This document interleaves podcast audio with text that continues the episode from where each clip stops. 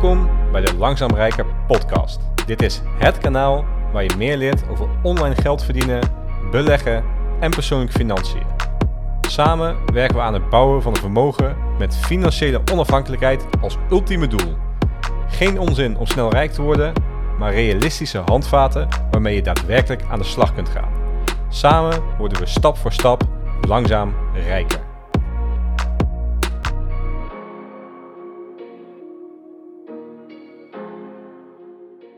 Hey Vincent, welkom bij uh, deze videopodcast, zullen we maar noemen. Ik uh, heb je al een tijdje gesproken natuurlijk, een tijdje geleden. En uh, je bent een van de, of een van de, je bent de alleractiefste lid op onze Discord community en tevens moderator voor de mensen die je alleen van naam kennen. Leuk dat je er bent. wellicht goed om even te beginnen met iets over jezelf te vertellen. Met, met wie spreken we eigenlijk? Ja, leuk Tim dat ik, uh, ja, dat ik welkom ben in de podcast en dat ik dus ook mijn ervaringen kan delen over uh, Azië. Zoals je zegt ben ik ook gewoon een particuliere belegger, dus is het voor mij ook allemaal een beetje... Ja, ik probeer wat informatie aan jullie over te brengen over Azië en China, maar ja, ik ben ook niet een expert. Ik ben uh, ondertussen 25 jaar oud en ik, ja, ik woon in Amersfoort. Ik ben, ben werkzaam bij een transportbedrijf in, in Soest, dus hier in de omgeving. Um, ik ben eigenlijk um, drie jaar geleden begonnen met uh, beleggen ongeveer. En dat echt de laatste twee jaar heel serieus uh, aan het kijken en het bedrijf aan het volgen, aan het onderzoeken. En echt de laatste ja, twee jaar ook een beetje in Azië aan het kijken. Kijken waar liggen de kansen uh, voor in de toekomst? Of ja, waar, gaat, waar gaat de economie, de wereldeconomie naartoe? En toen ben ik eigenlijk een beetje terechtgekomen bij China. En sindsdien ben ik dus veel meer gericht op Azië en dan in ja, de algemene vooral gericht op China, laat maar zeggen. Oké, interessant. En uh, je zegt drie jaar beleg nou ongeveer. Ja. Um, en ben je dan wel begonnen in uh, mainstream, zal ik maar even noemen, maar zeg maar in de Verenigde Staten, in, in Europa, ben je daar begonnen met beleggen of ben je direct naar Azië gegaan? Nee, ik ben ook begonnen in uh, Nederland vooral en, en, en in de US. En dan ben ik vooral begonnen natuurlijk met de bedrijven, ja, de mainstream bedrijven waar uh, iedereen in investeert, zoals Shell of ja, Unilever, Philips, en ook een beetje natuurlijk ja, je eigen laten leiden door de, door de mensen, de community eromheen. Ook uh, KLM en dat soort bedrijven aan het begin heel veel gaat. En later ben ik dus eigenlijk zelf meer gaan onderzoeken van welke bedrijven zijn interessant. Uh, ik heb zelf altijd wel, uh, toen ik jonger was, ook wel echt wel interesse gehad in, in, in het onderzoeken van bedrijven. Ik vond het ook altijd hartstikke leuk als ik naar de, naar de winkel ging en ik keek echt op een pakje boter en dan zag ik iets van Unilever staan. Dan ging ik uitzoeken van, goh, ja, waar komt dat nou vandaan? Of hoe zit het precies? En dan ging ik alle, alles nakijken. Hé, hey, wacht eens even, maar B-cells van Unilever en, en, en dit merk is van Unilever. En hè, hoe kan dat nou? Dat het eigenlijk gewoon 40% van de hele supermarkt van Unilever is. Zo ben ik een beetje begonnen. Ja. ja, grappig, want dat eigenlijk nooit zo bij stilstaan, maar dat heb ik eigenlijk precies hetzelfde. Of in ieder geval dat je het interessant vindt om te weten uh, welke bedrijven zitten achter een bepaald merk, zeg maar. Soms ook verbaasd bent. Ik had het zelf bijvoorbeeld met uh, PepsiCo. Eh, ik ken, de PepsiCo alleen maar van, van Pepsi Cola, maar dan kom je erachter dat ze echt van alles hebben. Allerlei dranken, maar ook uh, chips en dergelijke. Dat het allemaal uiteindelijk bij één, uh, één bedrijf thuis hoort. Dat is wel grappig inderdaad, ja. Ja, zeker. Um, en met, met welk idee ben je gaan beleggen? Ik merk dat veel mensen, en zo ben je misschien zelf ook al begonnen hoor, maar veel mensen gaan beleggen en dat beleggen eigenlijk meer dan meer het doel is. Dat ze zeggen, ik ga beleggen, want ik wil gaan beleggen. heb je ook een bepaald uh, idee erbij gehad? Heb je een bepaald doel wat je uiteindelijk een soort stip op de horizon wat je wilt gaan bereiken? Ja, uiteindelijk wil ik graag als het een beetje natuurlijk mee zit met alles, uh, gewoon eerder met pensioen. Dat is een beetje wat ik graag wil. Of een vakantiehuis in Indonesië. Mijn vriend komt uit Indonesië, dus kijken of we daar, of daar kunnen investeren. Misschien in het vastgoed daar. Of, ja, of dus iets kijken of ik rond mijn 55 met pensioen kan als alles een beetje mee zit. Oké, ja, interessant. Dat, uh, ik denk dat veel mensen die uh, doelstelling met je, met je delen. En onder andere ik ook. Um, en um, voor, voor de kijkers misschien nog even goed om te zeggen. We, gaan zo meteen eerst wat dieper in op uh, de achtergrond van Azië. En daarna gaan we wat meer praktische zaken bespreken. Heel veel vragen. Ik heb op, op Instagram gisteren gevraagd van wie, wie heeft er vragen voor, voor Vincent. Nou, die, die ga ik natuurlijk aan hem, aan hem stellen. Um, daar komen we dadelijk op. We gaan eerst uh, meer uh, algemeen Azië en China bespreken. Maar ik had eigenlijk nog één vraag als het echt gaat om jou. En dat is, waarom ben je eigenlijk in Azië gaan, gaan verdiepen? Wat is de reden geweest dat je die shift hebt gemaakt van Nederlandse bedrijven naar Azië destijds? Um, ja, dat is een beetje van. Ik, ja, ik, ik, was een beetje, ik ben altijd geobsedeerd geweest van andere landen ook. Vroeger was ik echt fan van Zweden, Noorwegen en dat soort landen, meer Scandinavië. En later is het een beetje richting Azië getrokken. Ik, heb, ik gewoon ging onderzoeken van hoe zit nou precies, hoe is het nou met de cultuur in Azië? Hoe zijn de mensen daar? Hoe zijn de bedrijven daar? En toen kwam ik erachter dat er best nog wel um, ook veel kansen liggen in Azië. En toen ben ik, daarom ben ik ook een beetje gaan kijken van, goh, um, het, Azië spreekt me ook wel aan. De mensen, de cultuur, uh, gewoon het doen en laten daar is anders dan hier. En dat, ja, dat heeft me heel erg aangesproken. En daarom ben ik ook een beetje naar Azië gaan kijken. En, en, ja, de landen spreken mezelf ook aan. Oké, interessant. En eh, was dan op een gegeven moment een bepaald punt dat je zegt van... Uh, toen kwam ik echt achter dat het ook als beleggen interessant was. Want natuurlijk, het spreekt je, dus Azië spreekt je zeg maar aan als Azië in het algemeen. Wat je zegt, de cultuur, de mensen, dat soort zaken. Je wil misschien ooit een, een huisje in Indonesië kopen. Nou, dat zegt natuurlijk ook al iets. Um, beleggen, wat ik voor zover ik nu heb begrepen, zit met name dan in China. Uh, dus we hebben het vaak over Azië. Ja, Indonesië is geen China, maar, maar wel in ieder geval die richting. Um, maar was ook een bepaald moment dat je zegt een punt van... Toen kwam ik erachter van, ja, voor mij is het ook interessant om daar... Uh, dus in plaats van zo'n Shell te kopen of in plaats van zo'n KLM te kopen... te investeren in bijvoorbeeld een Chinese variant. Ja, dat is uh, vooral later gekomen. Kijk, ik keek ook vooral gewoon, kijk, hoe hoog staan de beurzen? En gewoon kijken van, wat is de waarde van de bedrijven? En dan kijken hoe is, het, hoe is het in andere landen. En je merkt gewoon natuurlijk, de Amerikaanse markt staat, staat natuurlijk al vrij, ja, vrij hoog, al jaren zat het al vrij hoog. En um, je, gaat toch kijken, gewoon, weet je, waar, waar kan ik anders investeren? Europa is ook wel interessant, maar Azië is eigenlijk nog een stuk interessanter om natuurlijk met een hele groei, met een groeiende economie, een, een, een snel groeiende middenklasse zijn het landen die juist opkomen. Ik denk dat je daar juist als belegger zoek je toch een beetje, ja, waar liggen de kansen in, in, in deze wereld? Of het in Amerika is, of in Europa, of in Azië. Uiteindelijk gaat het erom dat we toch proberen geld te verdienen. Tenminste, je vermogen meer waar, waar te laten worden in, in de toekomst dus. Ja, precies. Ja, ik heb zelf, merk dat ook, dat heel veel... Ehm, ik spreek best wel veel mensen die net beginnen met beleggen. Die sturen me dan een berichtje op Instagram bijvoorbeeld. Uh, wat je dan merkt is dat ze zeggen: eh, hey, ik ben vorige week begonnen met beleggen. Ik heb uh, Amazon, Apple en Microsoft gekocht. Wat vind je van die bedrijven? Nou, dat hoor je heel vaak. Dat zijn de, de FANG-aandelen, zeg maar. Hè, en de aandelen waar veel mensen dan meteen mee, mee beginnen. En um, zelf um, spreid ik veel. Dus ik, ik, investeer bijvoorbeeld in de welbekende VWRL. Die zich over de hele wereld eigenlijk spreidt. Dan mhm. krijg ik vaak de, vaak de vraag van mensen Waarom investeer je in VWRL terwijl de S&P 500 het afgelopen tien jaar bijvoorbeeld een heel stuk beter heeft gedaan? Nou, daar heb ik dan vaak ook uh, nou, niet meer twijfels bij. Natuurlijk hebben ze het beter gedaan, maar hoe lang uh, doet een land het goed? Het is niet zo dat uh, zeg maar, Amerika de afgelopen honderden jaren het best heeft gepresteerd. Nou goed, zo lang bestaan de aandelenbeurs natuurlijk nog niet. Um, maar ik sta er wel wat meer voor open nou ja, wat het afgelopen jaar heeft gedaan. Dat kan op een gegeven moment een switch gaan, gaan zijn. Of dat dan Azië is, dat, dat weet ik niet. Maar ik vind het wel, in ieder geval wel interessant om dan daar wat meer over te horen. En ook eigenlijk min of meer de reden dat we dan uh, uh, het hier uh, nu in deze podcast over hebben. En ik denk ook een reden dat heel veel mensen het interessant vinden om daar meer over te weten. Want als ik kijk op Discord, hè, we hebben een tijd geleden een Azië-kanaal op Discord aangemaakt. Eigenlijk op, jou, op jouw aanvraag. Nou, dat, er stroomt best wel veel vragen, vragen binnen, zeg maar. Um, er zijn een aantal dingen die ik wil bespreken met betrekking tot Azië die gewoon heel veel nieuws voorbij komen. Um, niet per se op een bepaalde volgorde, maar misschien goed om als eerste te beginnen met, um, je gaf net aan, um, de bedrijven in Azië, laten we het even China noemen, dat is makkelijk, want uh, het grootste deel van de bedrijven zit gewoon in China waar, uh, waar je in investeert die zijn niet zo hoog gewaardeerd als Amerikaanse aandelen. Of in ieder geval, die zijn niet zo geëxplodeerd, uh, geëxplodeerd als, uh, als de aandelen in Amerika. Hoe zit het eigenlijk met uh, één, de betrouwbaarheid van de, van de informatie, van de cijfers in China. en daarbij ook de invloed van de Chinese overheid. En twee, waar haal je dat soort cijfers eigenlijk vandaan? Want dat, daar ben ik ook wel benieuwd naar. Dat begrijp ik. Er is natuurlijk altijd een beetje een, een soort van. Um, ja, van de, mensen hebben altijd een beetje verwachting van China. Van het, de cijfers zijn niet betrouwbaar, of het klopt niet, of, of dit of dat. Alleen ik kijk altijd wel van. Ik heb uh, ook wat onderzoek gedaan natuurlijk voor, de, voor dit podcast. Een klein beetje om te kijken van. Goh, zijn er cijfers over bekend? Van fraude of, of kloppen dingen niet? Er is ook heel weinig over te vinden op internet. Er zijn weinig dingen ook. Um, ik ben zelf nog niet tegengekomen. Alleen ik denk dat je voor je eigen is wel belangrijk als je ook investeert in China of in Azië. Kijk ook naar gewoon hoe groot zijn deze bedrijven. Kijk, je hebt, als je dollarstocks erbij pakt, ja, er zijn nog genoeg. Ik had het de vorige keer nog met jou over, over de Urban Tea. Dat is een uh, bedrijf met drie koffiehuizen uh, die uh, op de beurs genoteerd staat.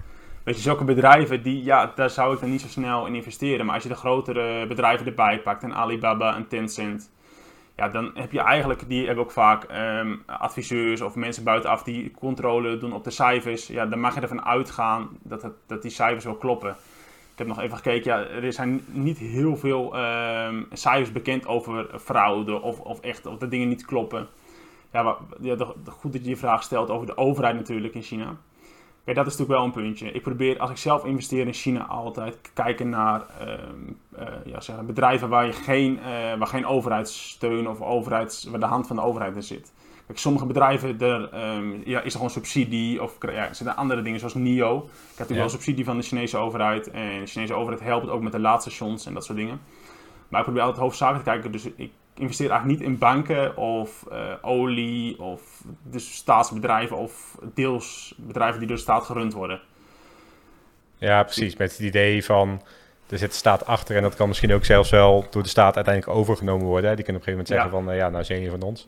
Dan zeg je banken, dat vind ik wel grappig. Uh, een tijdje geleden met jou al gesproken over uh, de, de, de livegang van Ant Group, wat uiteindelijk natuurlijk uh, ja. uitgesteld is. Maar misschien ook wel het einde van de bank in, uh, in China. Nou, zo, zo, erg is het niet, maar aparte, aparte wereld wat betreft. Echt heel anders dan wat we hier in Europa en in Amerika zeg maar, gewend zijn.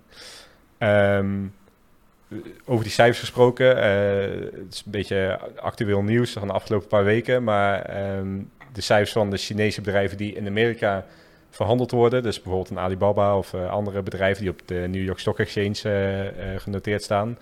Daar is ook een een en ander over te doen geweest. Hè? Kun, je dat, kun je daar wat meer over vertellen? Ja, eigenlijk omdat precies het, hetzelfde aan bod wat ik eigenlijk net een beetje zei. Eigenlijk hebben bedrijven als een Alibaba en NIO hebben eigenlijk niet heel veel te vrezen voor de kans op delisting. Het, het, zijn, het gaat eigenlijk vooral dat, dat dus de, de de financiële instantie in Amerika dus gewoon, uh, ja, ze moeten zich gewoon gedragen als Amerikaanse bedrijven. Dus ze moeten de, de boeken openleggen en ze moeten eigenlijk hetzelfde kunnen tonen als Amerikaanse bedrijven. En daarbij is het belangrijk dat ze dus niet gesubsidieerd mogen worden door de staat. Dat is ook de reden waarom enkele bedrijven uh, nu eigenlijk al de lijst staan voor delisting. En dat zijn dus allemaal bedrijven die dus, dus te maken hebben met de staat, waar dus de staat deels eigenaar is en, enzovoort enzovoort. En dat wil dus Amerika niet. Dat is ook wel logisch natuurlijk. Dus ik denk dat voor de meeste beleggers onder ons die investeren in, in bedrijven als Alibaba of in uh, ja, Doju, dat je daar weinig, uh, weinig last van gaat krijgen. Of NIO in deze situatie ook. Dat okay. zullen echte bedrijven zijn, die, die ook dezelfde soort bedrijven die met gas te maken hebben. Dat soort bedrijven zullen toch vaak waar de overheid toch echt wel een, uh, een, een, een, handje in heeft. Dus geen geprivatiseerde bedrijven, laat maar zeggen, of deels geprivatiseerd. Ja, precies. Heb je eigenlijk enig idee hoe hoeveel investeringen er via Amerika en dat soort bedrijven zitten. Als je kijkt naar Alibaba bijvoorbeeld, die staat dus gelist in Amerika, maar natuurlijk ook in China zelf. Uh, heb je enig idee hoe die verhouding is? Of daar, uh, ja, je snapt mijn vragen, hoop ik. ja, ik, ik snap nee, Ik weet niet precies wat de cijfers daarvan zijn, maar ik weet dat het heel veel is. Dus daarom is ook de, uh, de, de, de, de delisting, de hele discussie eromheen, begrijp ik, dat is natuurlijk logisch. Maar het gaat eigenlijk nooit zo ver komen. De kans dat het zo ver gaat komen is zo klein, omdat je natuurlijk alle grote investeringsmaatschappijen, zoals. BlackRock... Nou, ik, ik, ik kan een paar van, van Eck of Vanguard. Dat zijn natuurlijk ook, dat zijn echt, die hebben zoveel geld in dit soort stok zitten. Ja, precies. Dat zou ook, en ik denk dat de Nasdaq zelf trouwens, het bedrijf, of tenminste de, de hele overkoepelende organisatie, de Nasdaq, zou hier ook echt, die zou in de rechter stappen hiervoor. Dus dat, dat, het lijkt meer een soort van, ja, schreeuw dan dat het echt, echt consequenties gaat hebben. Kijk, er zullen echt wel kleine dollarstocks of dat soort dingen, ja, die zullen misschien wel delisted worden. Maar ja, voor de rest, ja, dat, dat hou je natuurlijk ook. Dat hou je natuurlijk ook met, met Amerikaanse bedrijven die uh, ja. wat kleiner zijn. Of, uh, ja, precies. Maar uh, nee, inderdaad, het is wel interessant om te weten van ja, dat er zoveel geld achter zit. Dan zijn de belangen natuurlijk ook groot. Dus ja. voor ons als particuliere belegger, we hebben er een paar honderd euro in zitten. En dat, dat zou natuurlijk extreem zuur zijn als we zo'n deal eens meemaken. Maar er zitten veel meer, zijn veel meer belangen die daarin meegenomen worden, inderdaad. Ja, dus dat is wel goed om te weten. En ehm, wat je aangaf, is meer schreeuwen, misschien een beetje bangmakerij vanuit uh, Amerika om, uh, ja. om, China in het gereel te houden. dus misschien ook wel weer onderdeel van de handelsoorlog, zoals het genoemd heeft. Dus, ze zijn geen vrienden van elkaar, laat ik het zo zeggen. Wat is jouw, uh, jouw visie erop? Kun je ons daar even in meenemen van wat, wat hebben we de afgelopen, laten we zeggen, uh, twee, drie jaar gezien, onder andere onder Trump natuurlijk als president. Wat hebben we gezien in die handelsoorlog en waar komt dat zeg maar vandaan? En wat, wat is jouw kijk erop? Ja, ik zou even een klein stukje gaan, een klein stukje de geschiedenis in. Uh, het is eigenlijk allemaal een beetje begonnen in 2001. Je hebt dan maar zeggen de, de WTO, dus de World Trade Organization. Uh, eigenlijk heeft Amerika gelobbyd dat China werd toegevoegd aan de, aan, aan, ja, aan de WTO. En toen is eigenlijk een beetje het gesodemieter, om zo te zeggen, begonnen.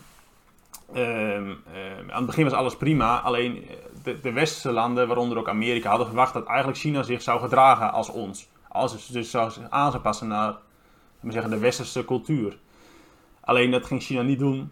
Uh, sterker nog, China ging uh, eigen bedrijven, dus Huawei of andere bedrijven, uh, voorrang geven op Amerikaanse bedrijven. Dus dat betekent dat bedrijven geen huur hoefden te betalen, of bedrijven kregen een stuk land, of de fabriek werd gesubsidieerd. Kijk, en dat was dus tegen het zere been van Amerika. Dus eigenlijk speelde het al langer. En Trump is toen eigenlijk met, met, met dus de heffingen begonnen, sinds 2000, poeh, toen hij aan de macht kwam, 2006 even uit, wat is het, in 2016 even uit mijn hoofd volgens mij. Ja. Toen is hij eigenlijk begonnen dus met heffingen. Alleen ja, China uh, is zelf een land wat niet snel. Uh, China reageert overal. Het is geen land dat begint vaak met, met issues, maar die, ze reageerden er vaak op. Dus de heffingen van Amerika kwamen doorheen. China reageerde erop met ook heffingen van hun kant.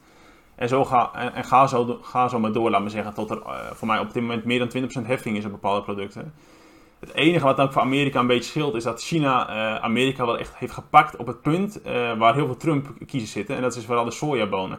Er zijn heel veel boeren in Amerika die echt alleen maar sojabonen produceren voor de Chinese markt. En daar heeft natuurlijk uh, China um, gelijke heffing op gedaan. Ja, die hebben, dan, zeggen dat, die hebben dus heffing gedaan op de sojabonen die geïmporteerd werden uit Amerika. Dus ja, eigenlijk worden de Trump-kiezers best wel hard getroffen, laten we zeggen, daardoor. Ja, precies. Terwijl degene waar zij op stemmen, Trump, uh, daar eigenlijk min of meer mee, mee begonnen is met die, met die heffingen.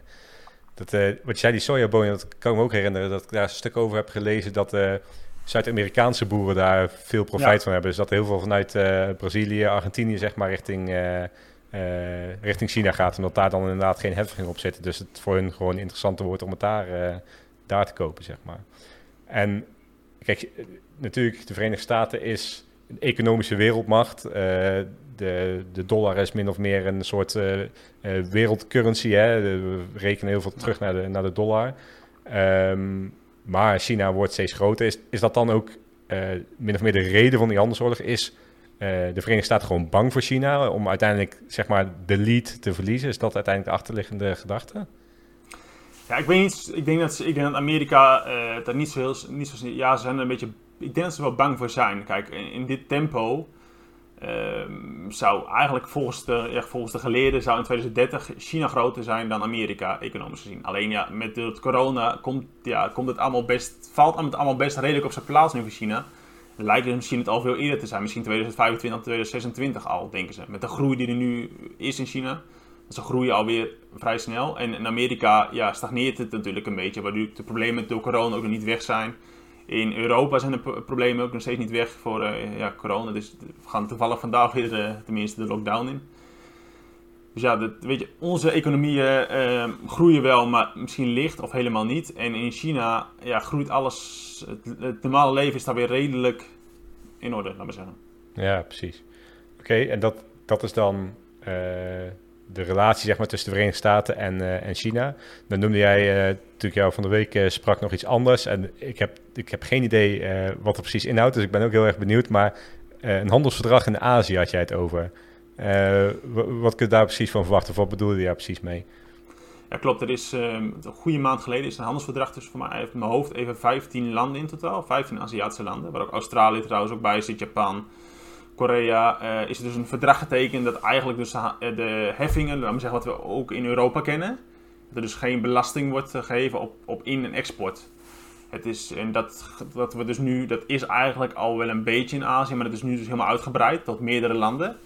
En dat, dat, dat is het doel om dus ja, de, de importheffingen te beperken. Dus, dus meer vrije handel mogelijk uh, tussen Aziatische landen. Dit is ehm, ja, niet heel groot nieuws. Het is, het is, een hele grote handelsdeal, alleen heel veel importheffingen waren er al niet.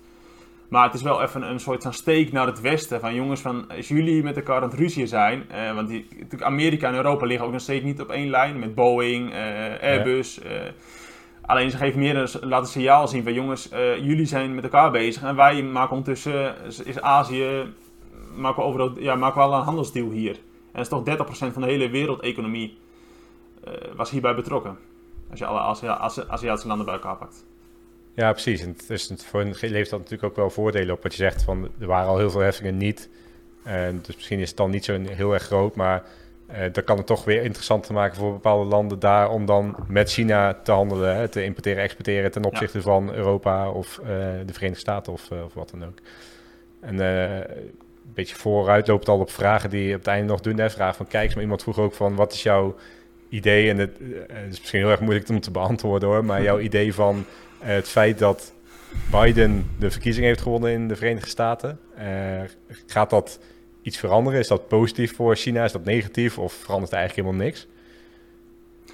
Uh, ja, ik, Biden zou uh, waarschijnlijk het pad van Trump blijven volgen. Kijk, kijk Amerika kan nu niet anders dan zich lichtelijk, ja, niet agressief opstellen, maar toch weer terughoudend opstellen. En Biden zou ook iets meer naar Europa trekken. Dat wordt overal al een beetje gezegd. Dat, ja, dat waarschijnlijk de, de, Biden iets meer de kant van Europa zou kiezen. Dus iets meer uh, met ons contact zou hebben, met Europa contact heeft, hebben. Maar ik denk dat ze wel de lijn doortrekken. Weet je, ze kunnen niet meer terug. Trump heeft een lijn getrokken. Uh, waar ook de, de, heel de Senaat ook achter stond trouwens. En die moeten ze doortrekken. Alleen verwacht ik het wel minder agressief. Kijk, Trump die schreeuwt en roept van alles. Via Twitter, uh, China dit, China dat. Alleen ik denk niet dat Biden dat zou doen. Biden zou uh, waarschijnlijk wel hetzelfde aanhouden, dus dezelfde lijn aanhouden, maar op een andere manier, denk ik. Ja, precies. Dus zeg maar, achter de schermen komt het ongeveer op hetzelfde neer en doen ze er alles aan om de grootste wereldeconomie te blijven, maar op een andere manier, net zoals dat hij heel veel dingen op een andere manier zal gaan doen als, uh, als Trump het nu toe heeft gedaan. Oké, okay, um, en voordat we dan zo meteen doorgaan naar de praktische dingen, want ik denk dat mensen heel erg uh, uh, interessant vinden van hoe kun je nou investeren in Azië, hoe pak je dat dagdagelijks op.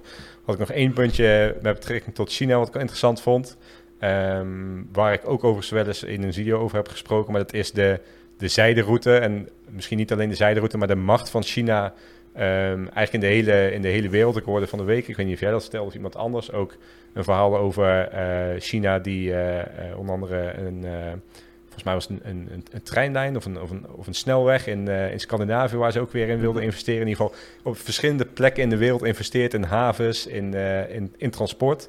Um, met daarbij het idee dat ze ook steeds meer financiële grip krijgen op, uh, op de wereld, zeg maar. Kun je daar nog wat meer over vertellen? Ja, ik zal er een klein kort, kort over vertellen. Anders terug, zeker. ja, een heel, heel uitgebreid stuk, want ik kan er heel veel over vertellen. Mensen moeten dat maar uh, ooit vragen of in Discord of zo. Ik kan er uren over vertellen. Ik zal het kort houden. Um, ja, dus China is eigenlijk dus bezig met een nieuwe zijderoute. Um, ja, dat gaat over heel veel landen. Even uit mijn hoofd 60 plus landen, dus meer dan 60 landen. En dat gaat over spoorwegen, um, snelwegen, vaarroutes. Ja, dat gaat over heel veel. En het zijn vooral investeringen in, uh, in landen in, in opkomst, laten we zeggen. Of landen die gewoon niet zoveel geld hebben. Dat praat je over uh, Ethiopië, over Sri Lanka, of in Indonesië. En dat zijn dan vooral investeringen in infrastructuur, in havens. Um, ze zijn bezig met een, uh, met een trein, een, zeg het, een spoor van, van China naar Venlo, hier in Nederland. Die ook doorgaat naar Rotterdam. Voor mij is die ook bijna klaar trouwens. Maar je zit ook met heel veel problemen met de spoor. Want overal heb ik verschillende spoordiktes en dat soort dingen. Dus en overal, uh, daar moeten ze wel over nadenken hoe ze dat gaan, gaan invullen voor, laten we zeggen, de toekomst. Maar China is ook druk bezig om heel veel investeringen te doen in, uh, ja, in de haven van Piraeus, is in Chinese handen, in Griekenland is dat. Maar ze bezitten ook uh, eh, 40% van het oliebedrijf van in Portugal, of energiebedrijf is het volgens mij, energie. dus dan overal investeringen in heel Europa. Vooral, vooral minderheidsbelangen in deze situatie. In de, zeg maar zeggen, de, de, de, poort van Rotterdam, heet dat van mij, de, Rotterdamse haven. Die is ook in 30% in Chinese handen. En zo zie je overal dat China eigenlijk, uh, zonder dat wij het echt doorhebben, in heel veel, ja, in heel veel um, bedrijven, nutsbedrijven ook investeert. En dat is eigenlijk ook een beetje het, het, het, een beetje plan van de zijderoute. Ten eerste door Europa eigenlijk, dus alle goederen van China die Europa binnenkomen veel sneller. Want via het boot is het, via het vracht, vracht via, de zeevracht duurt dat gewoon erg lang. En via een trein kan het natuurlijk een stuk sneller. En dat is een beetje, dus, dat is een beetje het idee van China erachter, dat er veel sneller handen gedreven kan worden. En dat er veel kortere lijnen zijn. Maar ja, kijk, er zit ook weer een kanttekening aan. Kijk, China leent heel veel geld aan landen zoals Ethiopië of Sri Lanka. Alleen kunnen dat gewoon, die landen kunnen het gewoon niet meer terugbetalen. En door corona nu ook, zie je gewoon dat heel veel landen kunnen die leningen niet meer terugbetalen. Dus ja, dan gaat China doet, doet er twee dingen aan. Of ze zetten de lening tijdelijk stop, of ze gaan dingen, ze gaan, uh, dingen hun eigen toe-eigenen. Denk daarbij aan havens, uh, aan vliegvelden, strategische punten. Uh, je kan zo gek niet bedenken of China die zegt, ja, maar jongens, als jullie niet meer kunnen terugbetalen, dan gaan wij zelf er iets aan doen.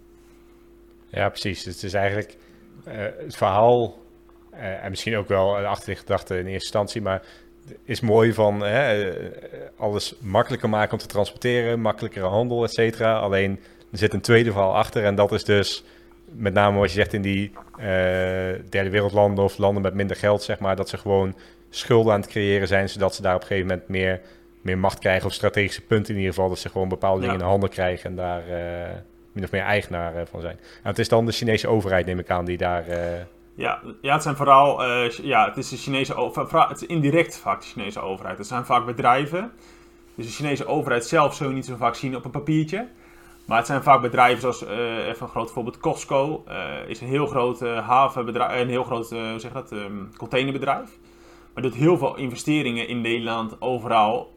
dus die, ook, die hebben ook de Griekse haven in bezit, maar dat is gewoon een Chinese overheidsbedrijf. Maar ja, dat staat in nergens papier, dat staat overal Costco. Kijk, dat is ook wel slim, want uh, Griekenland en Italië zullen nooit uh, tegen China stemmen als er een, uh, iets in het parlement is in Europa. Dus als er, een, als er een bijeenkomst is in Europa en ze praten over China, of strengere regels tegen China, of waar er gestemd moet worden, zou, je ziet eigenlijk dat Italië en Griekenland zijn twee landen, en Portugal ook al in een kleinere maat, die nooit tegenstemmen, dus nooit echt tegen China zijn, omdat ze gewoon heel veel investeringen, of heel veel geld hebben geleend van China. En dat is ook ja, alweer precies. de kracht van China. En dat, ja. En op die manier inderdaad krijg je dan steeds meer grip op, uh, op andere delen in, de, in de wereld. En dat zijn dus eigenlijk ook de bedrijven, vind ik wel grappig wat je zegt, van op papier is het niet de Chinese overheid, maar uh, zo'n zo'n bedrijf, zeg maar. Dat zijn dus ook de bedrijven die je dus niet uh, op de Amerikaanse beurs zult zien verschijnen, zeg maar. Of waarvan je, jij niet in investeert, omdat je weet dat er eigenlijk min of meer de overheid achter, achter zit. Ja, zeker. Ja. Oké. Okay. Um, ehm, nou, interessant. Uh, een aantal dingen wist ik al. Uh, een aantal nieuwe dingen ook wel, uh, wel gehoord. Ik denk dat het goed is dat we het zo eventjes bespreken. Omdat zeker op Discord je dit soort dingen wel eens vertelt. Maar je zegt net al, dit was de korte versie van de handelsroute. Je kunt er toch meer over vertellen. maar op, op zo'n Discord waar alles met, met chat gaat, is natuurlijk wat lastig om dat te delen. Um, wat ook nog wel interessant is, denk ik, waar heel veel vraag naar was van mensen binnen, binnen de community, was wat meer informatie van hoe doe je dat dagdagelijks. Dus hoe beleg jij in, in Azië? Wat voor soort bedrijven investeer jij? Uh, wat voor broker gebruik je daar, uh, daarbij? Dus ik heb even een aantal dingen opgeschreven die, uh, die mensen interessant vonden. Dat zijn echt wat meer praktische zaken. Um, maar om maar een beetje hoog over te beginnen is... Oké, interessant, maar hoe kan ik gaan investeren in Azië? Hoe begin ik daarmee? Ja, dat, dat, ja, je begint ook met de broker zelf. Uh, bij de Giro heb je natuurlijk ook de optie om... Uh, je, je koopt eigenlijk in Hongkong. Dus je koopt eigenlijk je aandelen op de beurs in Hongkong. Dat is ook de enige beurs in China die voor ons toegankelijk is. Dus voor particuliere beleggers is alleen Hongkong toegankelijk. Je hebt ook een beurs in Shanghai, Shenzhen, als ik het goed uitspreek. Alleen dat is eigenlijk alleen maar voor lokale mensen en voor sinds dit jaar ook voor investeerders van buitenaf. Dus dat zijn dan de grote banken. Dus denk aan Vanguard of BlackRock die daar kunnen investeren. Dus uh, ja, je begint in Hongkong. En Hongkong heeft natuurlijk ook over de 1500 bedrijven. Die daar listen staan van over de 1200, iets in die richting. Alleen ja, je begint dus te kijken naar een broker waar dat kan. Bij de Giro kan dat. Uh, alleen ja, die zit je gewoon met heel veel, uh, ja, met best hoge transactiekosten. Je begint, voor mij is het 10 euro even uit mijn hoofd. Dus je bent eigenlijk al 10 euro kwijt voor koop en 10 euro voor verkoop. Plus de lopende kosten ook wel hoog. Um, ik gebruik zelf een eToro voor, um, voor ja, bedrijven in Azië. Daar heb je dan geen commissie. Dus voor mij is dat wel prettiger. Kijk, eToro is geen Nederlandse broker. Dus het is wel goed om daar even op te, om te letten. Um, ja, maar ik, ja, ik zelf gebruik eigenlijk eToro eigenlijk hoofdzakelijk voor de Aziatische aandelen. Dus vooral in Hongkong, laten we zeggen. Ja, precies. Ik heb die al vaker voorbij gekomen, omdat je daar inderdaad dan geen commissie betaalt. En vroeger was dat een CFD-boer, om het zo maar te zeggen. Want tegenwoordig Ja. ook gewoon echte, Ja. echte aandelen. Zelf heb ik eh, een paar weken geleden daar een account aan gemaakt om eens te kijken hoe het, eh, hoe het werkt. En wat je zegt is wel goed, denk ik, qua het is geen Nederlandse broker, dus iets om in gedachten te houden. Dat is niet per se een probleem, denk ik, of een eh, heel groot punt. Alleen, eh, Mhm. het zit bijvoorbeeld wel, valt wel onder het depositogarantiestelsel. Het zit in de Verenigde Koninkrijk. Eh, hoewel ik moet zeggen dat dat misschien met de brexit ook allemaal weer, eh, weer vraagtekens wordt, of dat Ja, zo blijft. Ehm, maar dat is wel goed inderdaad voor mensen om dat in, in gedachten te houden van hoe, hoe werkt dat met die toro. Misschien goed om in de toekomst nog eens naar te kijken. Maar betekent dat dan ook, dan heb jij dus ook twee brokers denk ik, zo'n KLM en Shell, of heb je dat allemaal verkocht? Maar dat had je voorheen dan bij een andere broker neem ik aan. Ja, ik heb nu ik heb zelfs drie brokers. Oh. Eh, ik, had dus, ik, had dus, ik had er vier, maar ik heb, ben, ben nu naar drie gestapt. Ik heb dus trading, ook nog trading 2. punt, eh, wat is 2. punt, eh, Ja, 212, 212. ja, ja. toe aan toe, ja. Die bedoel Ja. ik. Ja, nee, ik had ook Bu- Bu- Buuk Zero of zo, zo je het uitspreekt. Ja, die heb ik weggedaan. Dus ik zit bij de Giro. Daar heb ik dan hoofdzakelijk mijn Nederlandse aandelen en wat Amerikaanse aandelen. En dan bij eToro, ja, heb ik hoofdzakelijk aandelen in Hongkong. Maar ik heb ook Chinese aandelen op de beurs in Amerika, wat natuurlijk ook gewoon mogelijk Ja, is. Om dat even te, natuurlijk te zeggen. Er zijn ook heel veel Chinese bedrijven die actief zijn in, eh, ja, op de Nasdaq of de New York Stock, Stock Exchange. Heeft dan ook jouw voorkeur? Stel je wil een Alibaba kopen, die is in Hongkong en in New York Stock Exchange te koop. Ga je dan het liefst ook voor New York Stock Exchange of maakt je dat niet zo heel veel uit? Ja, het maakt mij niet heel veel uit. Eh, ja, weet je, de stok heeft er wel... Kijk, als er dus met delisting verhalen of dat soort dingen... Of nu, eh, voor mij was er vanochtend weer een fine opgelegd van de, van de Chinese overheid volgens mij, een boete. Voor de monopoliepositie van mij van Tencent en Alibaba. Ik moet eerlijk toegeven, ik heb het niet helemaal doorgelezen, het artikel vanochtend. Ik was erg druk vandaag. Maar dan, dan merk je gewoon dat het de stok, eh, het aandeel zelf ook last van heeft. Dat heeft. Dat heeft het aandeel in Hongkong last van en het aandeel in New York. Dus dat maakt, weet je, qua koers maakt natuurlijk niks uit op dat gebied. Dus ik heb Alibaba toevallig wel in Amerika gekocht. Ja, precies. Oké. En er zijn natuurlijk dus een heel, veel, heel aantal andere bedrijven die niet in Amerika te koop zijn. Ik eh, Ja, verbaas me er altijd over als eh, eh, soms op Discord dan roept iemand iets over eh, dit of dit is de, de grootste e-commerce partij in, in China. Nou, dan gaat Vincent Ja. los. Nou, heb je al naar deze, deze, deze gekeken? Dan zie ik allerlei tickers voorbij komen waar ik dan nooit van heb, heb gehoord. Ehm, hoe moet ik dat voor me zien qua, qua verdeling? Heb je een bepaalde verdeling die je aanhoudt van hoeveel jij in westerse landen, om het zo maar even te noemen, investeert en hoeveel in China? Zit jij veel meer in China dan in, in Europa en VS of valt dat wel mee? Eh, ja, mijn doel is eigenlijk ja, om, om, om 70% in China te zijn, 87% in China en dan de rest in, dus in de VS. Kijk, daar heb natuurlijk ook een verschil tussen sommige ehm, eh, bedrijven die meer exposure hebben naar Europa of Amerika. Eh, net zoals Tencent, maar daar kom ik later nog even op terug, denk ik. En, eh, maar je hebt ook bedrijven die alleen lokaal actief zijn.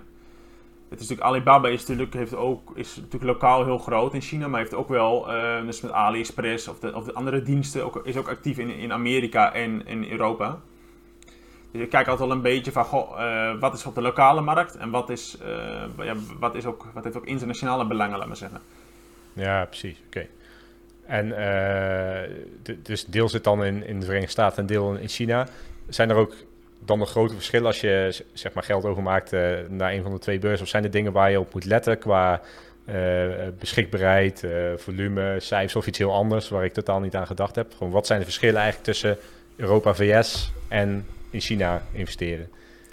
Ja, het verschil is, en dat is denk ik voor veel mensen ook wel belangrijk, dat vinden, vinden veel mensen ook wel belangrijk, is dat de informatievoorziening. Dus eh, dat is gewoon minder. Kijk, ik kijk altijd soms natuurlijk even naar de investor page. Wat zijn de cijfers geweest? Hoe ziet het eruit? Ehm, de meeste verhandelde aandelen eh, zijn toch wel de grotere aandelen in Hongkong. Van de, ik denk van de 1200 of 1300 bedrijven die op de list zijn in de Hong- Hongkong Stock Ex- Exchange, eh, zijn er voor mij maar 150 of 200 beschikbaar. Ik denk bij de Giro misschien iets meer. Maar bij eToro zijn er maar 200 of 230. En ze kiezen altijd, bij eToro kiezen ze tenminste de, de eh, bedrijven met het meeste volume ook en de meest verhandelde eh, aandelen. Dus je, je hebt eigenlijk de aandelen die beschikbaar zijn, zijn vaak ook de grotere bedrijven, laat maar zeggen. Alleen, zoals ik al aangeef, de informatievoorziening, eh, voor grotere bedrijven is dat niet zo'n probleem. Alleen voor kleine bedrijven, ja, is dat soms wel lastig. Dus je zit wel afhankelijk van, van, de, van het bedrijf zelf, van de informatie die hun geven. Je hebt niet echt een partij vaak ehm, die dan ook even nog die een onderzoek doen. Kijk, als je, als je ik zou zeggen, ik, eh, ik typ op internet in eh, Nike, dan kan ik natuurlijk eh, 100 pagina's vinden met informatie. Ook van externe partijen die onderzoek hebben gedaan. Kijk, en dat heb je in China wel minder. Ja, precies. Dus je moet er maar vanuit gaan dat de cijfers die ze geven, dat die kloppen. En je hebt nooit iets gevonden dat het niet blijkt te kloppen. Maar ja, wil dat dan zeggen dat het wel klopt, zeg maar? Ja, dat is natuurlijk... Ja, ja precies. Oké, okay. en um, waar haal je dan je info vandaan? Is dat altijd bij de, de, de website van het bedrijf zelf? Of zijn er ook nog soort... Hè, je hebt Yahoo Finance bijvoorbeeld voor, uh, voor veel aandelen. Ja. Kun je dat ook voor Chinese bedrijven gebruiken? Of is er een ander alternatief wat je daarvoor kan gebruiken? Uh, voor gewoon, dus die ook gelist zijn op, in Amerika is natuurlijk Yahoo Finance, kan je daar gerust voor gebruiken. Ik kijk vaak op Google gewoon en dan typ ik gewoon wat trefwoorden in, of investor page, of cijfers. En dan kijk ik gewoon, gewoon, zijn er andere websites die iets aanbieden. Het is, ja, in China is het gewoon heel lastig. Dus je moet echt altijd wel zoeken. Gewoon op, ik kijk altijd gewoon via Google.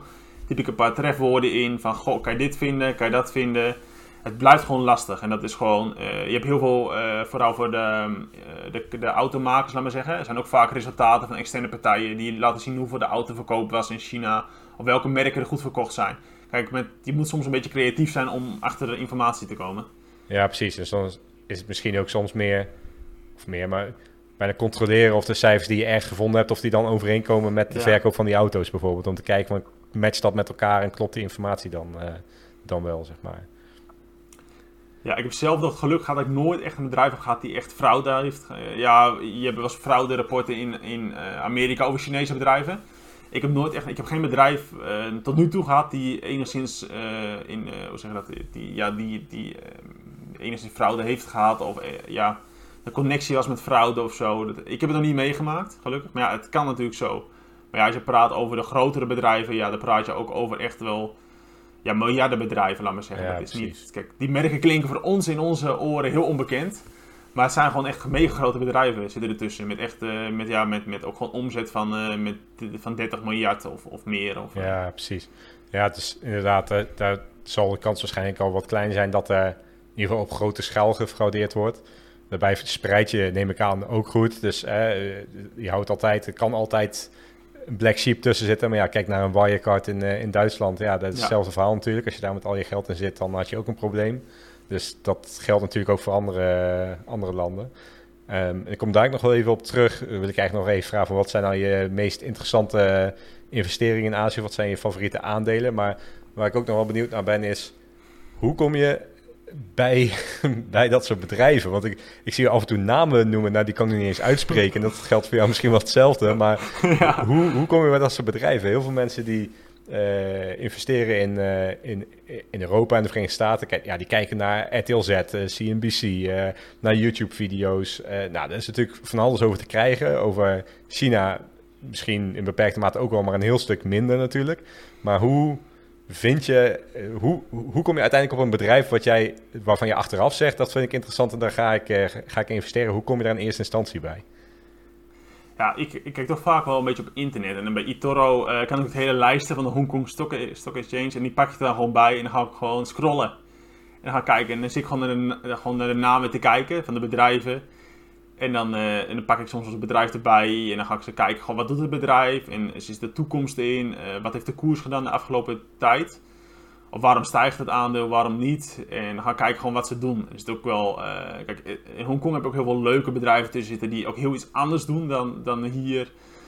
Maar je hebt ook bedrijven tussen zitten die gewoon tegenhangers zijn van westerse programma's. Zoals, je hebt ook natuurlijk, zoals je hebt ehm, streaming, ja, je je hebt Tencent heeft, ze hebben eigenlijk, China heeft overal wat tegenhangers in, laat maar zeggen, om het zo te zeggen.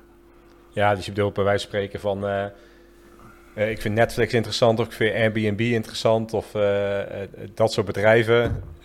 wie, wie doet dat eigenlijk in China, zeg maar? Wie is daar de grootste, ja. grootste in? Google heb je eigenlijk niet in China bijvoorbeeld, maar ja, er is wel een zoekmachine en er is wel, ja, zijn wel klopt. advertenties. Dus op die manier dan... Ja, en, op die en je hebt ook wel natuurlijk wat mensen die in Discord ook actief zijn bij ons, die ook wel wat meer dingen weten over China, die ook met leuke ideeën komen. Ben ik even de naam kwijt, die, in het, uh, die zijn profielnaam in, Maast in, Maastricht had. Maastricht, dat ja, zo heet. Ja, die, die ja.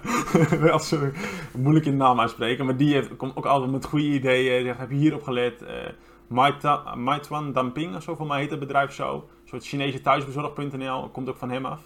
Ja. Ik heb van hem ook eh, gevonden. Dat is echt eh, thuisbezorgd XXL, laat maar zeggen. Daar kan je hotels reserveren, restaurants reserveren, maar ook dingen bestellen. Het is echt eh, ook een mega groot bedrijf trouwens. Dat idee heb ik sowieso wel binnen China. Dat als je kijkt naar bepaalde zaken, dat je dan bij een bedrijf uitkomt wat echt extreem groot is en heel veel dingen doet. Ik noem maar een voorbeeld van de tegenhanger van Netflix. Ik heb geen idee of die er is in, in China. Eh, en als die er is, zal dat ongetwijfeld een bedrijf zijn wat nog veel meer doet dan alleen maar eh, streamingdiensten. Ik weet niet of ik dan iets Ja, gek zeg, ja. maar Nee, va- vaak klopt dat ook zo. En dat is vooral dan, ik, eh, ik kom er zo even op terug met, natuurlijk met, met mijn favoriete aandelen. Oh, Daar zal ik iets meer over zeggen. dat is vooral over Tencent dan, die ook, eh, ja, die hebben, dat kom ik zo even op terug, dan, eh dan zal ik nog wel iets meer over vertellen. Ja, dat is ook wel precies, leuk om te horen. Oké. Nou, dat eh, meteen een mooi bruggetje, denk ik, naar, naar de vraag te gaan. Ik heb dus gisteren, eh, we nemen dit op maandag op. Ik moet even kijken wanneer dit, eh, dit live komt. Het zal later deze week ergens zijn. Maar gisteren, zondag, heb ik op Instagram aan mensen gevraagd van wat zijn je vragen aan, aan Vincent. Er kwamen heel veel vragen voorbij.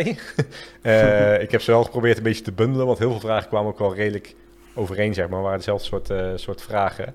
Eh een van de vragen is natuurlijk je favoriete aandelen, maar die zal ik bewaren voor het laatst, want daar kun je helemaal eh, je, je ei kwijt, je dingen in doen. Maar de eerste vraag was, ehm, die vaak terugkwam, was wat is een geschikte ETF of zijn er ETF's om te investeren in China? En daarbij eh, de subvraag die af en toe ook terugkwam, zijn er dan ook ETF's die in de kernselectie van, van de Giro zitten? Ja, ik, ik beleg zelf iets minder in ETF's. Dus ik, ik moest ook even kijken een beetje van welke ETF's zijn interessant. Ik wist wel een paar uit mijn hoofd. Je hebt in de kernselectie van Giro heb je de MSCI China zitten. En de iShares China eh 25. Het zijn in mijn ogen op zich wel goede ETF's. Alleen, ja, ik ben zelf niet zo fan van verzekeraars en banken in China.